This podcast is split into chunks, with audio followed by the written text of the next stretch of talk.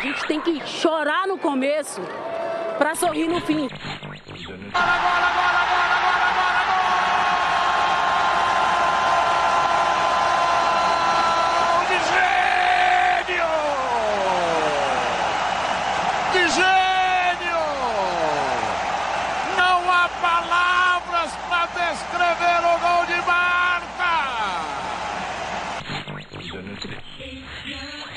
Everybody was as outraged about homophobia as the LGBTQ players. As if everybody was as outraged about equal pay or the lack thereof or the lack of investment in the women's game other than just women, that would be the most inspiring thing to me.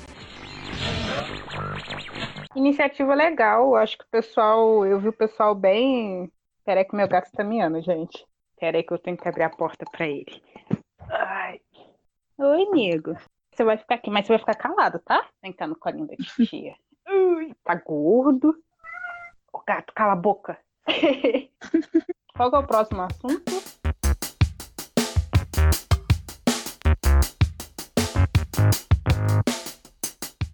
Salve, salve, ouvintes! Está começando mais um Empório de Notícias. Eu sou Raíssa Galdino e este episódio com a participação de dois membros da equipe, que é a Darine Cardoso e o Rick, Henrique Matias, é, fazendo essa primeira participação, né? E aí, gente, tudo bem com vocês? Tudo bem.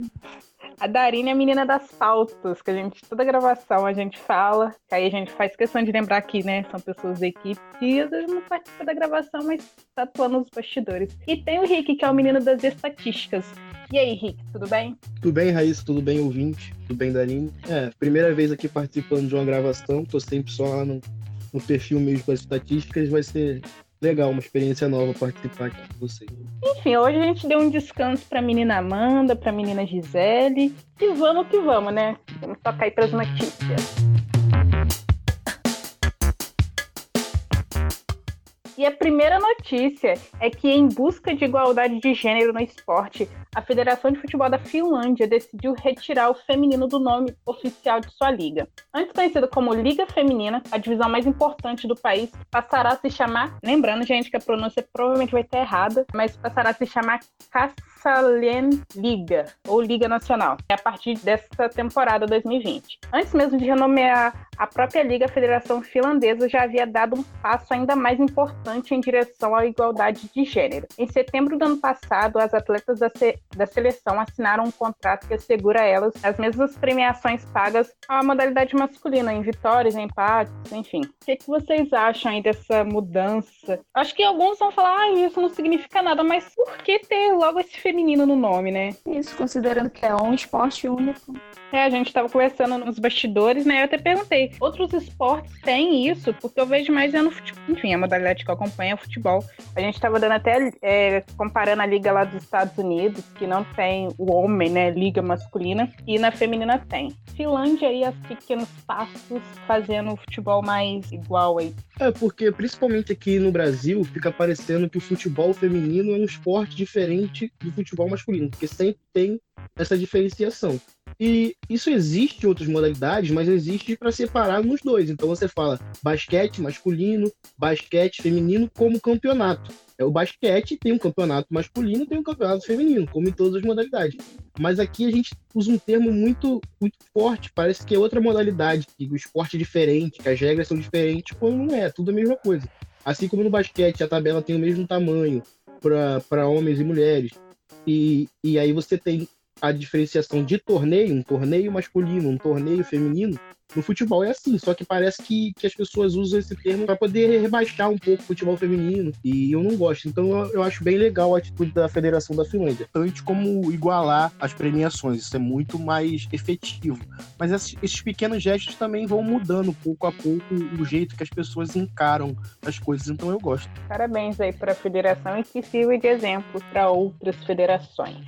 O Chelsea se tornou o primeiro clube de futebol do mundo a adaptar os treinos ao ciclo menstrual das suas jogadoras. A técnica do time, Emma Hayes, foi quem teve a iniciativa com o objetivo de melhorar o desempenho do elenco, reduzir a, a possibilidade de lesões e respeitar as condições do corpo das atletas. No Brasil, clubes como Corinthians, Grêmio, Palmeiras, Santos e o Flamengo Marinha é, começaram a estudar e a monitorar também o, o, período menstrual das atletas, as mudanças de rendimento e começaram a adaptar os treinos específicos de acordo com cada jogador.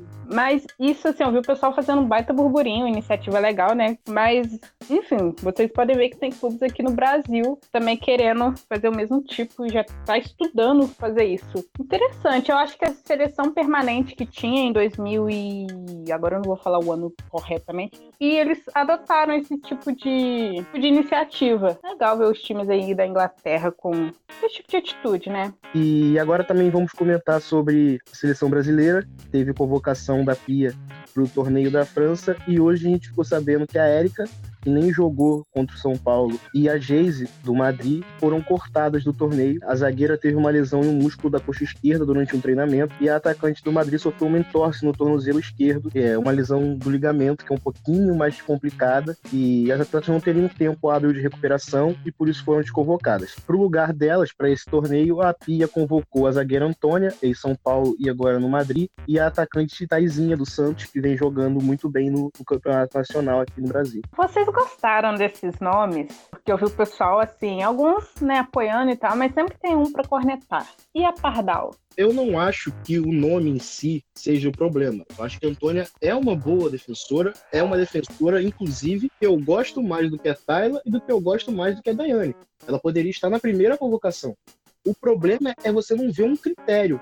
Por que a Pardal não é chamada? A gente já fez já debateu muito isso, a gente já falou sobre isso. Mas, por exemplo, a Taizinha, ela jogou bem na China, pelo que eu fiquei sabendo, não acompanhei, mas pelo que a gente lê. Ela vem jogando bem no Santos, mas ela joga mais do que a Vic, que foi a melhor jogadora do país na temporada passada.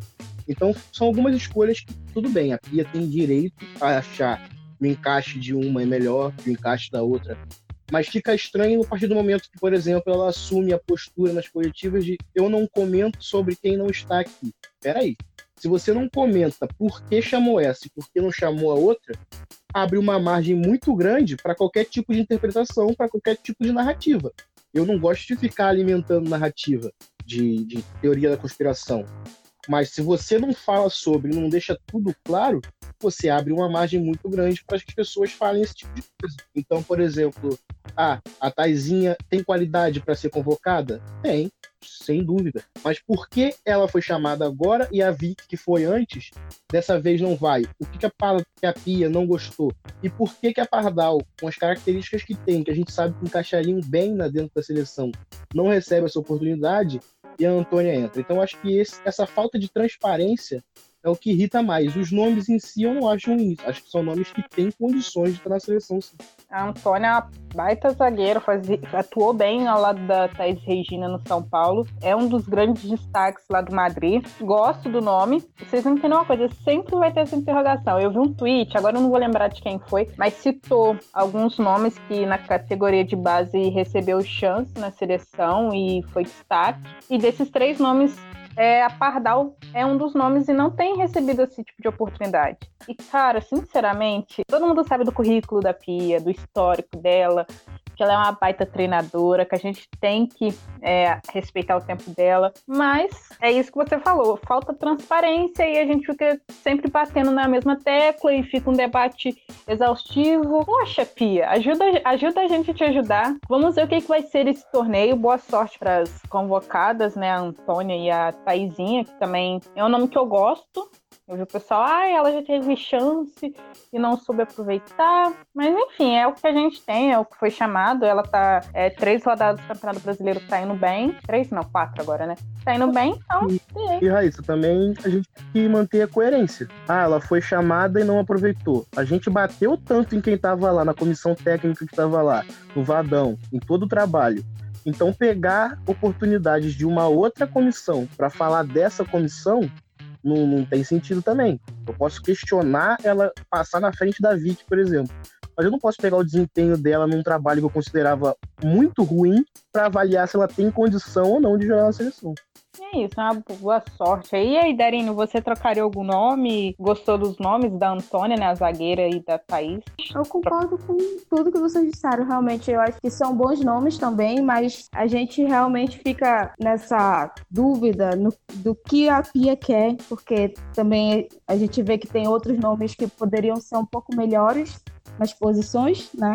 Pardal, enfim. Sinceramente, eu acho até que a Antônia é muito boa jogadora. Eu já questiono muito mais a parte da, da Taizinha ter sido convocada e não a Vic. Mas, bora ver como é que elas vão se sair nesse torneio. Então, é, posso opinar melhor. Assim, esse torneio assim, vai ser a gente quer que aconteça, mas a gente tá com medo, né? Porque a gente tá vendo aí outras seleções treinando há bastante tempo, tem um conjunto ótimo e chega na nossa seleção aí, e até agora, nada. Vai rolar apresentação essa semana, mas pro que tá sendo montado, assim, eu acho que tá demorando, entendeu? Pra treinar, pra fazer as coletivas, enfim boa sorte aí pra gente nesse torneio. E aí a gente provavelmente vai gravar um episódio comentando o que foi dele, né?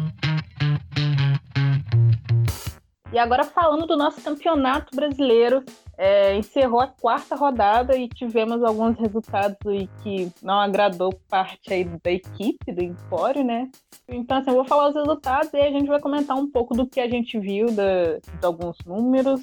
Tivemos o clássico, né? O sofrido São Paulo 2, Corinthians 0. O Internacional empatou em 0 a 0 com a Havaí Kinderman.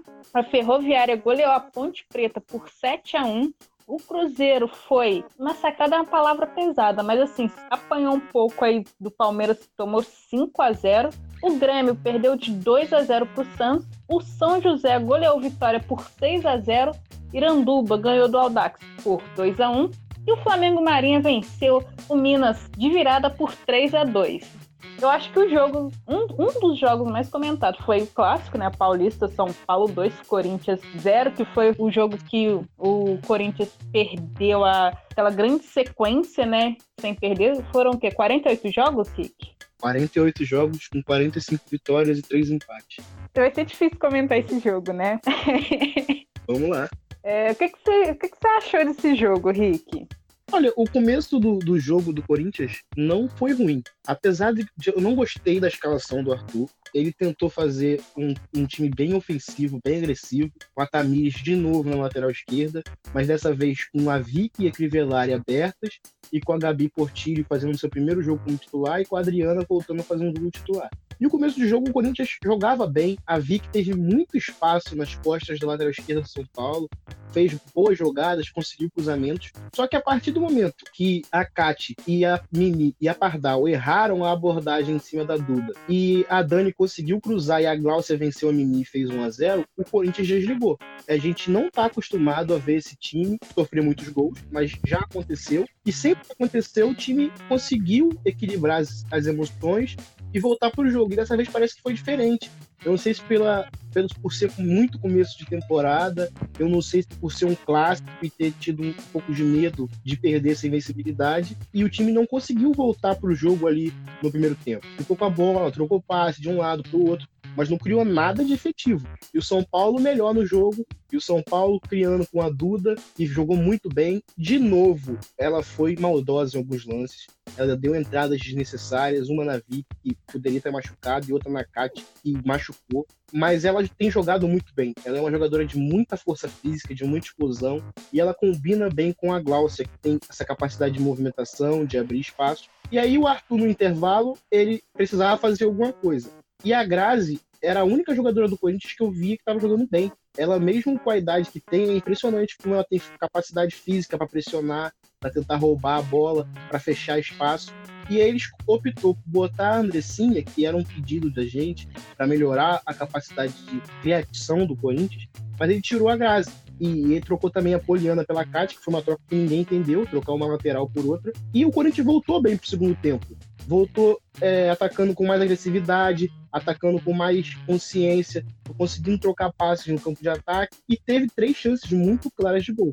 E aí parecia que o Corinthians estava por um gol de voltar para o jogo. Mas não aconteceu. O São Paulo conseguiu se reorganizar, trabalhou muito bem a sua defesa e tirou. O Corinthians teve essas três chances e mais nada. A Andressinha entrou bem, deu um ritmo muito bom para o time, mostrou por que ela foi uma concentração tão é, comemorada e tão badalada, tudo que ela pode acrescentar para o Corinthians e para a seleção.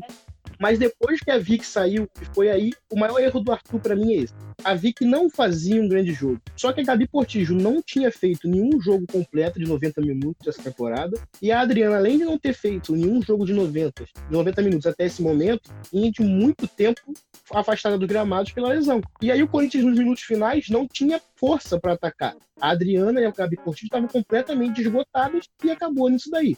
Acho que não é o fim do mundo perder, apesar de ter sido bastante doloroso para todo mundo, não é o fim do mundo. É uma derrota que acontece, o time do São Paulo fez bons jogos no campeonato e mostra que pode avançar para a fase de mata-mata e bem. Mas eu acho que o Arthur tem que tirar algumas lições desse jogo e as jogadoras também. Algumas jogadoras começaram a temporada bem abaixo do que podem, e eu acho que está na hora de, de, acertar, porque a sequência do Corinthians é bastante complicada. O próximo jogo a gente tem que precisa dizer o quão complicado é, o, o, próximo jogo é a reedição do, da última final do Campeonato Brasileiro, né? Que é, que é um time aí que o pessoal, a torcida corintiana conhece bem, que é a Ferroviária. E a Ferroviária que tá voando também, né? Assim, diferente do Corinthians, que teve um início de campeonato bem abaixo, como o Rick falou. Mas eu tenho algumas coisas para dizer. Primeiro, torcida corintiana não é o fim do mundo, né? Uma hora isso ia acontecer, eu acho que é mais sofrido perder para um grande rival, é, mas enfim, acontece. Foi a quarta rodada do, do campeonato. Se outra coisa que eu adorei ver, e eu posso dizer, é que a rivalidade ali na, nas redes sociais de torcida corintiana com a torcida do São Paulo foi assim incrível. Isso mostra como o futebol feminino tem ganhado aí bastante visibilidade. Esse campeonato brasileiro está muito bom de acompanhar. Darine sofreu com o jogo? Demais como torcedora, não há como não sofrer, né? É doloroso perder. Não importa para quem seja. Ainda mais com, como a gente foi mal acostumado com esses 48 jogos, a gente meio que esqueceu como é essa sensação, né? Mas realmente eu também acho que é futebol, é assim mesmo. E realmente o São Paulo ele vem crescendo no campeonato, tem peças muito boas. Eu sou muito fã da, da Gláucia, eu acho ela uma jogadora incrível. E, enfim, é melhor perder agora no começo e deixar para ganhar no, final. e a Glaucia, assim, eu adoro ver a Glaucia jogar, cara. Glaucia que jogou no Santos, né? Jogou alguns anos no Santos e, enfim, tá voando no São Paulo. Não, tem muita teoria, eu. E aí tivemos um empate em 0 a 0 entre o Internacional e a Vai Kinderman. Esse jogo eu não assisti, mas tivemos aí a nossa goleira da seleção, a Bárbara, salvando e muito o Havaí. Isso é bom porque eu tô pensando já em seleção brasileira, mesmo às vezes eu falando que vou soltar a mão, mas eu não solto. tivemos a goleada do líder do campeonato, Ferroviária 7, Ponte Preta 1. Ferrinha aí que eu vou dizer, eu não ia dizer porque tá cedo, mas eu tô apostando aí para ganhar de novo esse campeonato brasileiro. Vou apanhar nos bastidores de Empório? Provavelmente. Provavelmente. Mas a, a, minha aposta aí tá sendo na Ferroviária, Santos, Corinthians, assim, tá precisando mostrar mais alguma coisa para apostar. Tanto que a Ferroviária tem três jogadoras aqui na lista de artilheira do campeonato, que é a Sochor, a Sâmia e a Rafa Andrade esse time da Ferroviária tem sido incrível de acompanhar, porque a gente já conhecia todo o trabalho na temporada passada, a gente que viu o jogo, e, e não é coisa de corintiano, viu que afinal elas venceram com todo o mérito nos pênaltis, mas foi um jogo de controle absoluto do Corinthians, que a Luciana pegou muitas bolas, principalmente da Milene. E o que, que a Ferroviária fez? A Ferroviária contratou peças que permitem a essa equipe também propor, jogar de maneira ofensiva e esse próximo jogo com o Corinthians vai deixar isso ainda mais evidente. A gente vai ver o nível que tá. Porque a gente viu esse time nas primeiras rodadas se impondo, jogando do jeito que quer, com a Socha é, de falsa 9, que é uma 9 mais móvel, não é aquela 9 que fica dentro da área. A Samia jogando demais, o chute de fora da área dela é uma coisa impressionante. Todo jogo, pelo menos, ela bota uma bola com perigo ou faz gol. Acho que ela fez gol nos quatro jogos. E, e outra coisa, a gente às vezes pega pesado com os jogadores da seleção, porque é o mais alto nível e a gente é, é passional. Mas a Chu é uma jogadora que foi muito criticada por mim, inclusive, e aí ela volta para o Brasil e entra nesse time e consegue mostrar que tem qualidade. Ela tem velocidade, ela tem força física, ela trabalha muito bem pelos lados do campo e tem sido muito importante para esse time. Então a Ferroviária, é, apesar do Santos ainda não ter sofrido gol no campeonato, a Ferroviária, para mim, é, nas quatro rodadas foi disparado o melhor time, o time que não deixou dúvida. Contra o Minas, sofreu um pouquinho, foi o jogo mais difícil, mas ainda assim não passou perto de, de não ganhar. Então eu acho que, por enquanto, é o melhor time do campeonato, com certeza. É, eu fui, até comentei sobre a, a Chula no Twitter, porque antes dela ir pra China, ela ficou que uma temporada na China não foi bem, é, isso é verdade. Os primeiros jogos na seleção também não mostrou que veio, mas ela, antes no, no Santos, os números dela são absurdos. E antes dela jogar no Santos, ela jogou no Corinthians também. Era ok também, jogava bem. No Santos voou, tanto que foi pra China e tal. E agora ela tá mostrando aí que, tipo, tem bola para jogar. Eu aceito ela no meu Flamengo Marinha. Darine, tá com medo da ferroviária? Isso. Tô, realmente. Eu não, na verdade, eu não vi todos os jogos. Eu vi só o do Palmeiras. Dá pra ver que tá muito entrosado o time, tem muita qualidade. Já tinha, pra na temporada passada já tinha muita qualidade. E agora a Tatiele tem muito, muito mérito nesse time, realmente tá jogando muito. É, a Ferroviária é líder no, é, do Campeonato Brasileiro ao lado do Santos. Dois times aí que não sofreram nenhuma derrota. Todas as quatro rodadas foram com vitórias, mas fica aí à frente no saldo de gols, com 14 gols. É uma das grandes apostas aí, se não a grande aposta. E tivemos aí o Cruzeiro sendo goleado dentro de casa, perdeu de 5 a 0. Palmeiras, que é um time que tem um super elenco aí, com alguns nomes de peso. E os gols foram dois da Carla, Carla Nunes, que é a artilheira do campeonato. O gol da estreante Bia Zanerato, Rosana e Thaís Ferreira. Eu confesso que eu tô surpresa, porque o Palmeiras é um, dos, é um time que eu falo, ah, tem bom nome, mas será que o técnico vai saber trabalhar essas peças? Tem que trabalhar bastante, porque assim, o, o Cruzeiro veio dar dois e todo mundo também acha. Eu vi gente apostando no Cruzeiro nesse campeonato, então assim, eu fiquei meio assustada. Cruzeiro jogando em casa sendo goleada. Mas eu gosto da Carla Nunes, né, que é artilheira. Eu vou fazer uma pergunta. Vocês acham que a Carla Nunes merece espaço, né, uma chance na seleção brasileira? Olha, eu acho que a gente tem que pensar um pouco no encaixe. E a Pia normalmente tem jogado com uma dupla de volante. A Luana cresceu muito nesse, desenho dela. Eu acho que a Carla não teria um encaixe tão bom se a Pia continuar nesse sistema de jogo. Agora, pensando no que ela vem fazendo no campeonato, com certeza, ela tem qualidade no passe longo, ela chuta muito bem de fora da área. Na estreia contra o Corinthians, o gol que ela fez foi absurdo. Acontece que tá chegando cada vez mais perto dos Jogos Olímpicos e as chances que a Pia tinha de testar para valer, ela não aproveitou tanto, não rodou tanto quanto eu gostaria, pelo menos. E agora eu não sei se ela vai preferir tentar moldar um grupo para pensar já no encaixe, entrosamento, esse tipo de coisa. Agora, pensando só no que a Carla vem jogando, eu acho que ela merecia um espaço sim. Mas é isso, Palmeiras aí com, com a Bia Zenerato, né, que aí já marcou na sua estreia. Tem a Carla Nunes que tá voando, tem peças interessantes. Não vou botar como aposta ainda, porque falta um pouco ainda, mas é, é isso. eu acho que, que, o Palmeiras ainda não tá nesse, nesse patamar de uma aposta, mas eu acho que ele tá mostrando que ele vai pelo menos brigar por uma vaguinha ali pro mata-mata. E, e é um time que tem peças excelentes.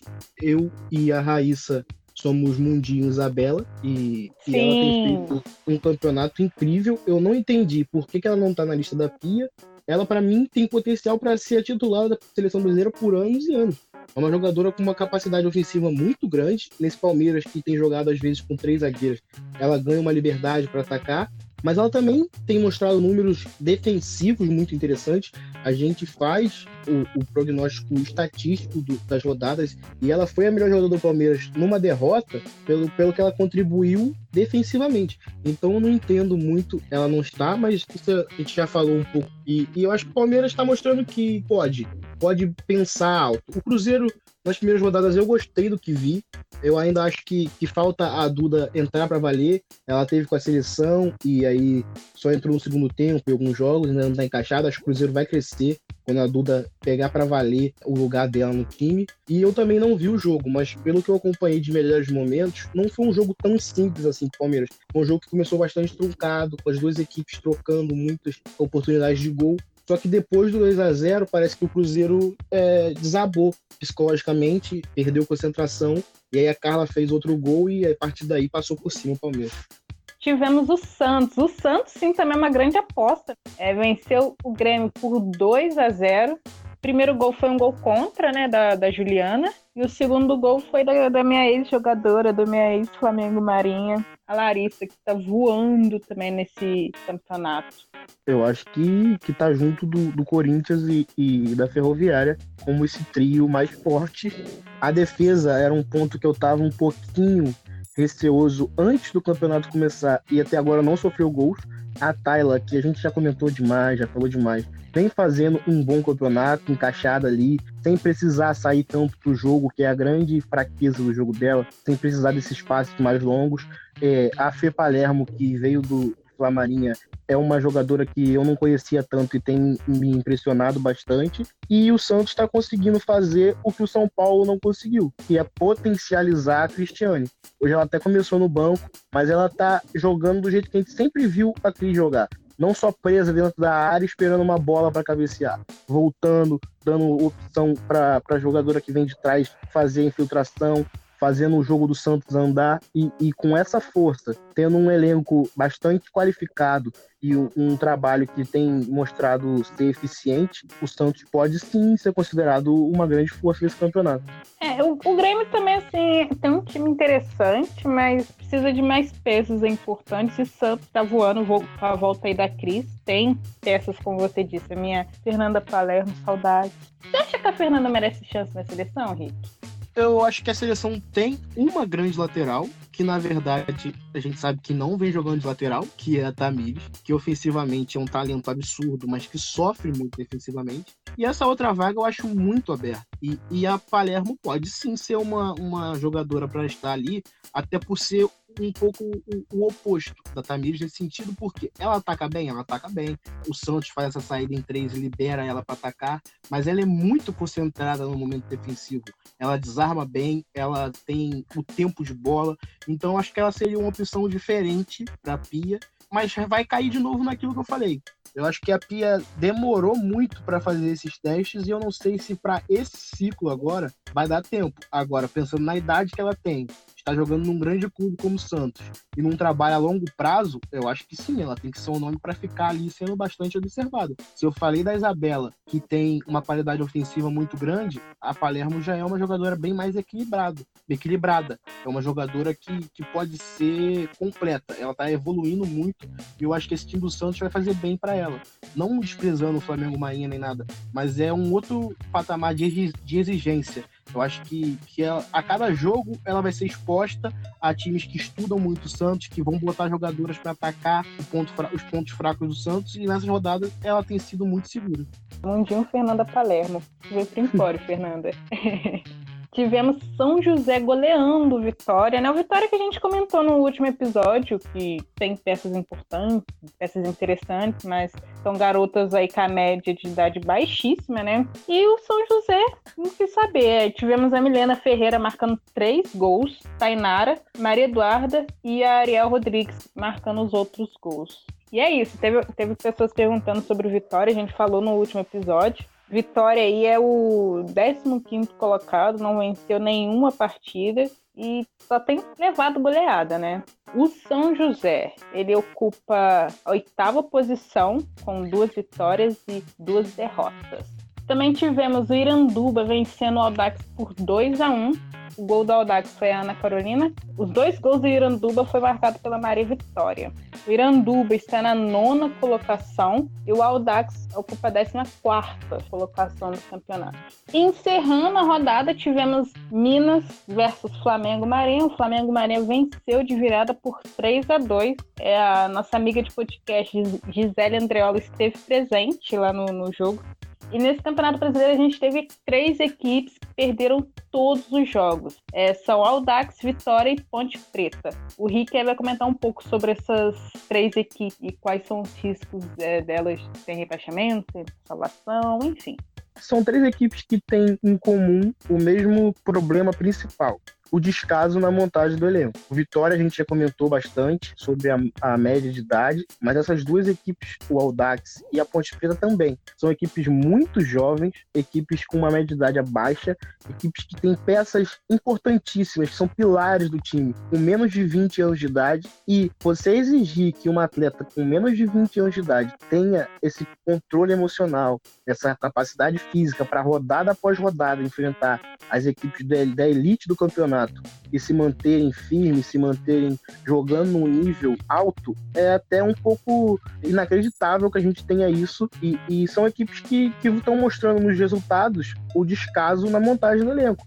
Não importa quão bom taticamente seja o trabalho de um treinador, não importa quão bom seja a preparação física. Uma equipe com essa média de idade baixa, o Vitória, por exemplo, tem uma média de idade de 20 anos, vai sofrer. Uma atleta, ela tem sua maturação, tem o seu auge físico com 26, 27 anos. Então você vê uma equipe do Corinthians que tem atletas como a Zanotti, como a Grazi, que, que, que tem uma idade avançada e que já passaram por todo tipo de experiência contra essas equipes com atletas, muitas atletas de 17 anos, não, não tem como. Eu acho que Osasco, Vitória e Ponte Preta, tirando algo muito fora da curva, algo que seria uma surpresa muito grande, vão acabar rebaixadas, vão voltar para a Série A2. E algumas equipes estão oscilando, mas mostraram já bons momentos. Miranduba teve dois jogos bastante ruins, mas teve dois jogos que conseguiu vencer, conseguiu mostrar capacidade ofensiva. O São José é a mesma coisa. Então eu acho que diferente de Osasco, de Vitória, de Ponte Preta, as equipes mostram que tem margem para evolução. E aí a gente vai ter essas equipes brigando ali muito perto entre estar no mata-mata ou acabar rebaixado. E dentro disso, é, o Minas é uma equipe que precisa prestar atenção porque a Ferroviária teve o seu jogo mais difícil contra o Minas. Foi apenas 2 a 1 um jogo muito sofrido, o Minas fazendo um jogo tático muito forte, mas acabou derrotado. E aí pegou o Vitória, não fez saldo, venceu por 1 a 0 apenas, uma equipe que todo mundo tá goleando. É importante, três pontos na classificação, mas tem que tomar cuidado. Aí pega o Flamengo, faz um 2 a 0 e, e deixa virar. Então o Minas que é um time que a gente tem muito carinho, que todo mundo do futebol feminino tem muito carinho, pelo trabalho, pela organização, pela própria organização tática do time, mas tem que abrir o olho. Então acho que essa última vaga está muito aberta. Essas quatro rodadas nos dão um panorama de que essas equipes que eu comentei vão acabar rebaixadas. Não é por falta de talento, tem talento. Vitória é uma equipe que no jogo contra o Palmeiras teve boas jogadas, teve jogadoras mostrando muita capacidade de drible, mas não tem como competir num nível mais alto com uma equipe praticamente sub-20. É, não dá, é surreal o time se prestar isso. E a CBF tinha que ser mais pesada com isso. Não adianta ter essa regra, essa obrigação de montar time para montar time por montar. Isso não é uma equipe montar uma equipe profissional, isso não é ter um projeto sério. Isso daí é simplesmente querer bater uma meta para não ser punido. É o que eu acho. Só eu assino embaixo. Pistolei um pouco. É, não, o título de pistola aqui do episódio é seu. todo episódio passava lá que eu sou pistola, mas hoje eu passo esse, esse título para você. E assim, você falou a verdade, porque não adianta obrigar as equipes a serem um time feminino e a gente vê equipes é, passando por esse tipo de situação. E é até triste, eu acho que também isso tem que ver o psicológico da atleta, porque botar meninas aí de 15, 16 anos para um campeonato profissional adulto e aí é, vai perdendo, sofrendo goleada atrás de goleada. Sei lá, eu acho que elas podem até pensar em largar, enfim, é preocupante.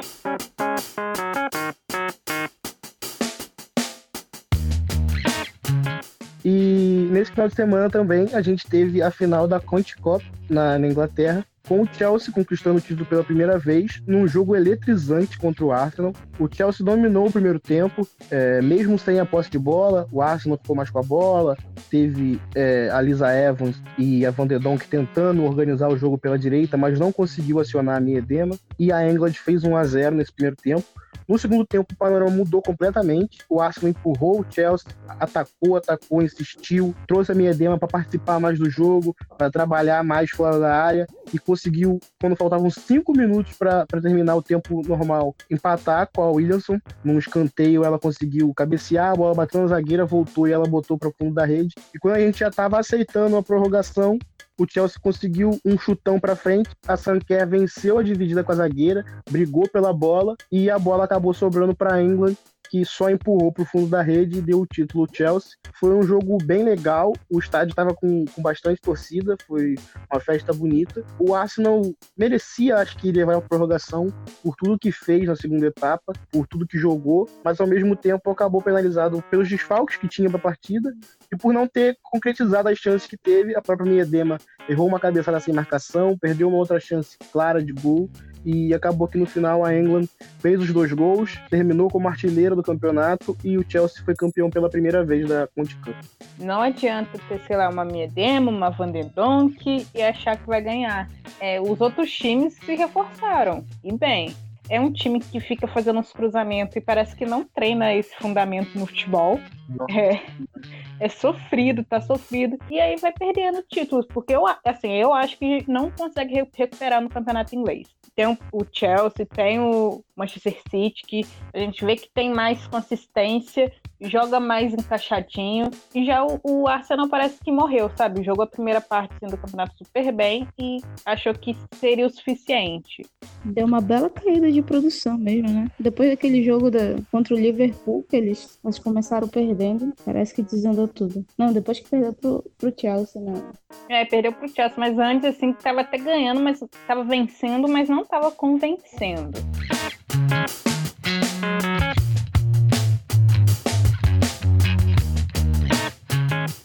Agora a gente chega àquele momento onde a gente escolhe a melhor goleira e a melhor jogadora da semana.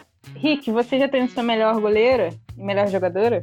Olha, é, melhor goleira eu fiquei um pouco em dúvida, mas eu acho que eu vou com a Carla do São Paulo apesar do Corinthians não ter feito um grande jogo, de tudo que a gente já comentou, é uma equipe que mesmo assim consegue criar. E ela foi muito importante no segundo tempo, fazendo as defesas que fez, porque se o Corinthians faz um gol, o psicológico podia ter mudado completamente e essa equipe ganharia um, uma injeção de ânimo, de confiança muito grande. E o jogo poderia sido outro e não foi por conta também dela. E a minha jogadora da semana vai ser a Duda. Eu gostei muito da Glaucia, gostei muito da Carol, gostei muito da Dani. A Samia da Ferroviária de novo jogou muito bem. Mas eu acho que a Duda mostrou, a gente já tinha visto nas primeiras rodadas uma, uma jogadora acima do que a gente projetava quando ela foi convocada para a seleção. E ela até teve bons minutos com a seleção, mas hoje, hoje não. No jogo contra o Corinthians, ela mostrou que ela pode mais. A capacidade física, a capacidade de explosão dela, a capacidade técnica, ela consegue se movimentar muito bem. Ela participou dos dois gols e só tem que tomar cuidado com essas entradas dela. Ela parece que desconecta e perde a linha. Já teve nas primeiras rodadas e teve de novo contra o Corinthians. Pensa numa Olimpíada, a gente num jogo importante, se ela entra e faz uma coisa dessa. Então é a minha jogadora da semana, mas com, com esse alerta. E você, Darine, qual é sua goleira e jogadora aí da semana? Eu vou escolher a Bárbara como goleira, porque a defesa dela foi muito, muito boa. Apesar de, de criticar, assim, eu acho até ela uma boa goleira. Jogadora, eu vou ter que concordar com o Henrique. A Duda foi muito boa, foi muito bem no jogo contra o Corinthians.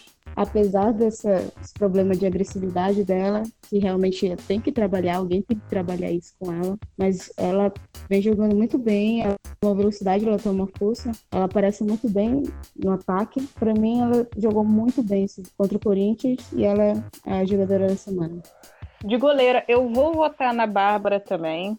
Eu acho que a gente não deu RT no vídeo dela, mas vamos dar aí pro pessoal. Para quem não viu, tanto que o jogo terminou 0 a 0 e assim, ela salvou muito assim pelo, pelo que eu vi o pessoal comentando. E de jogadora eu vou na Carla Nunes do Palmeiras, que é artilheira aí do campeonato, tá jogando fino da bola. E agora é aquele momento que a gente lê e responde as perguntas que vocês deixam no nosso Gato Curioso. Lembrando que o link do nosso Gato Curioso está na bio do nosso Twitter, que é o arroba Empório N Podcast. E já lembrando que a gente tem o Instagram, né? Que é o arroba o Empório N Podcast. Todo final de episódio a gente lê e responde as perguntas. E é uma forma assim para vocês participarem mais do nosso podcast. Então, bora lá. E é tão estranho porque quem sempre lê é a Amanda. Aí eu tô tipo. Sabe quando você. Uhum. E antes da gente responder, a Amanda sempre fala uma coisa: tiro curto. E a gente nunca responde com tiro curto. Mas tiro curto, hein, galera? a primeira é: Raíssa, sua linda. Seus poderes de Zika e Zika reversa são assustadores. Por favor, corneta bem muito a Pia e as nossas convocadas. Ah, pode elogiar muito as nossas adversárias e pode voltar a ser hater da Marta e a The Brazilian. Por favor, toda ajuda sobrenatural é bem-vinda. Gente, eu não sou hater da Marta nem da Debinha. Eu só critico a Debinha porque ela não, antes, tá? Agora não, mas ela tinha uma dificuldade em finalização, mas pode deixar que eu vou, vou zicar as nossas adversárias. Quem sabe se a gente ganha alguma coisa nesse torneio da França e Olimpíadas, né? Bem, aqui tá uma pergunta para Amanda, eu vou ler e quem sabe ela responde no nosso próximo episódio. Amanda Boninho, fica triste não. O Corinthians iria acabar perdendo hora ou outra. Pena que foi contra o São Paulo, daquele treinador lá. Eu estava torcendo muito para ser contra a locomotiva. Gosto muito mais da Tati. Torcedores do Corinthians, bem que poderiam parar de tentar diminuir o feito do adversário, como ah, o São Paulo não fez nada demais. Corinthians que foi mal. Renato Gaúcho fazendo escola. Quando vocês estão batendo recordes, as vitórias são importantes. Vocês são foda, adoro o podcast o perfil do Twitter. E o Corinthians perdeu porque jogou muito abaixo mesmo. assim, é, é isso, gente. Raíssa, continua cornetando nosso time da Marinha. Quem sabe nós também não ganhamos do Corinthians? Hashtag fé. Nossa. Olha, eu critico, porque todo santo programa eu falo o que, que me entra nessa parceria Flamengo-Marinha. E de todos os anos de parceria, esse é o ano que o time tá mais abaixo do que é esperado. E, enfim, eu vou criticar, mas assim, eu quero que vença. Mas, enfim, ficou confuso, mas vocês vão entender minha linha de raciocínio. Mas, meninas, cadê que nunca mais saiu o episódio do Empório? Saudade de vocês. Gente, já que a Pardal não será convocada mesmo, a dupla de zaga da seleção bem que poderia ser formada pela Antônia e Thaís Regina, vez que não podemos contar com Érica e Rafa. As duas passam mais tempo de molho por lesões do que jogando, deixar, já deixaram a seleção no prejuízo ano passado. Que acham? Eu não consigo imaginar uma, um sistema defensivo ali do Brasil sem a Érica. Não sei vocês, eu joguei no ar. Vocês acham que daria uma boa zaga Antônio e Thaís Regina de titular? Ainda não. É.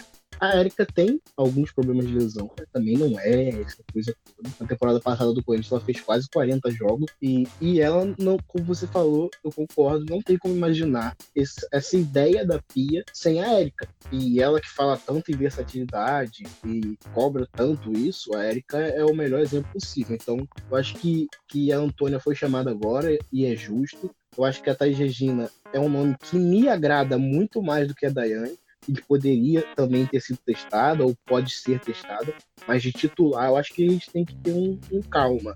Tem a questão de elas terem muito entrosamento, beleza, mas eu acho que não é suficiente.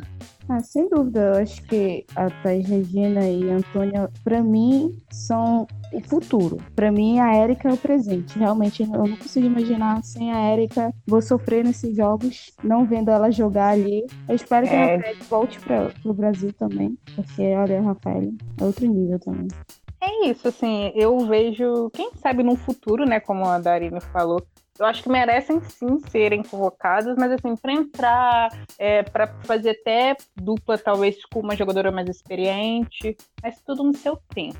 E agora a última pergunta, eu adoro que é um textão aqui. Gente, geral reclamando dos critérios da convocação da Pia. Mas se o problema era Paila não jogar em Portugal, agora ela é capitã do Santos. A Thaisinha ainda não fez grandes coisas, concordo, mas a Andressia continua sendo reserva e a Cris, além do gol contra o Flamengo, não fez nada. Acho que não tem jogado bem e não vi ninguém reclamando delas. A galerinha está com muito ódio no coraçãozinho. Prefiro ver os jogos antes de reclamar. Ainda lembro das críticas à época da convocação da Aline Milene, sendo que ninguém estava acompanhando os jogos da Ferrinha. Inclusive, eu fiz piadinha sem sequer conhecer a atleta.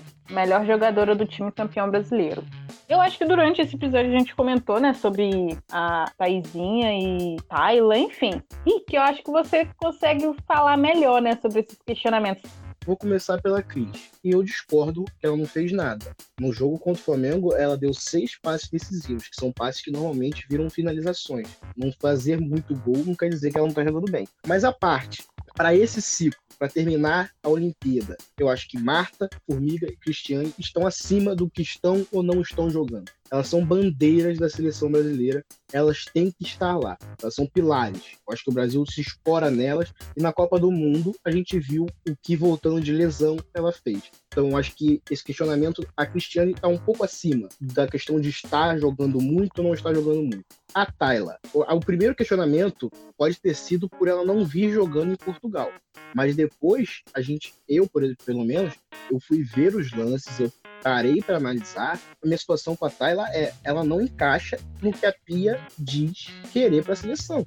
E aí, se a gente faz uma comparação direta com a Pardal, que é a pessoa que a gente queria lá, ela não tem a mesma capacidade de passe longo, ela não tem a mesma dinâmica, ela não consegue girar e sair para o jogo como a Pardal está adaptada pelo estilo de jogo do Corinthians que obriga ela a evoluir. A Pardal evoluiu muito no último ano. E pode ser que a Tayla evolua no Santos, só que é uma questão de tempo.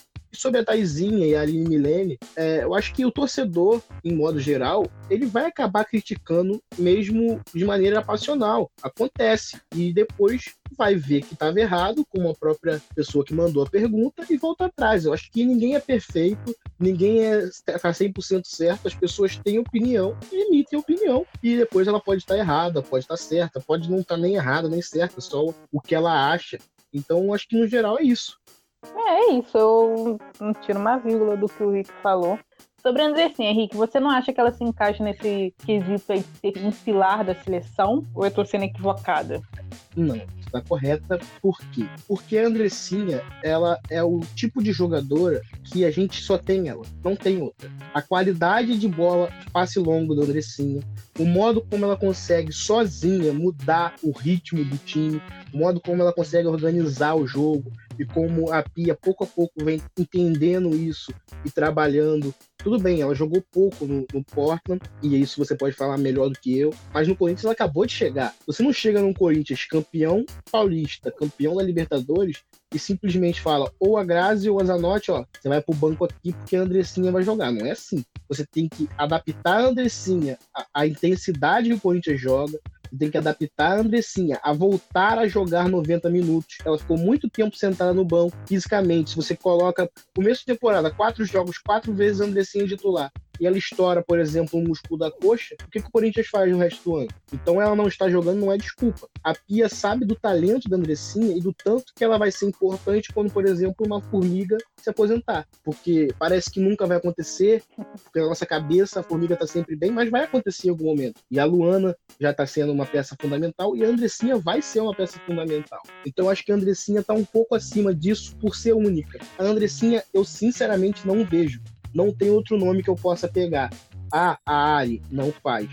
A Yaya não faz. Elas têm algumas coisas que a Andressinha faz, mas tudo, essa capacidade técnica tão acima das outras, eu não vejo. E aí muita gente questiona, ah, porque a Andressinha falta um pouco de intensidade. A Andressinha falta um pouco de garra ela foi pro time certo. Se tem um treinador que vai poder colocar isso nela, conseguir colocar essa dinâmica nela, é o Arthur Elias. Então, acho que a gente tem que ter um pouquinho de paciência.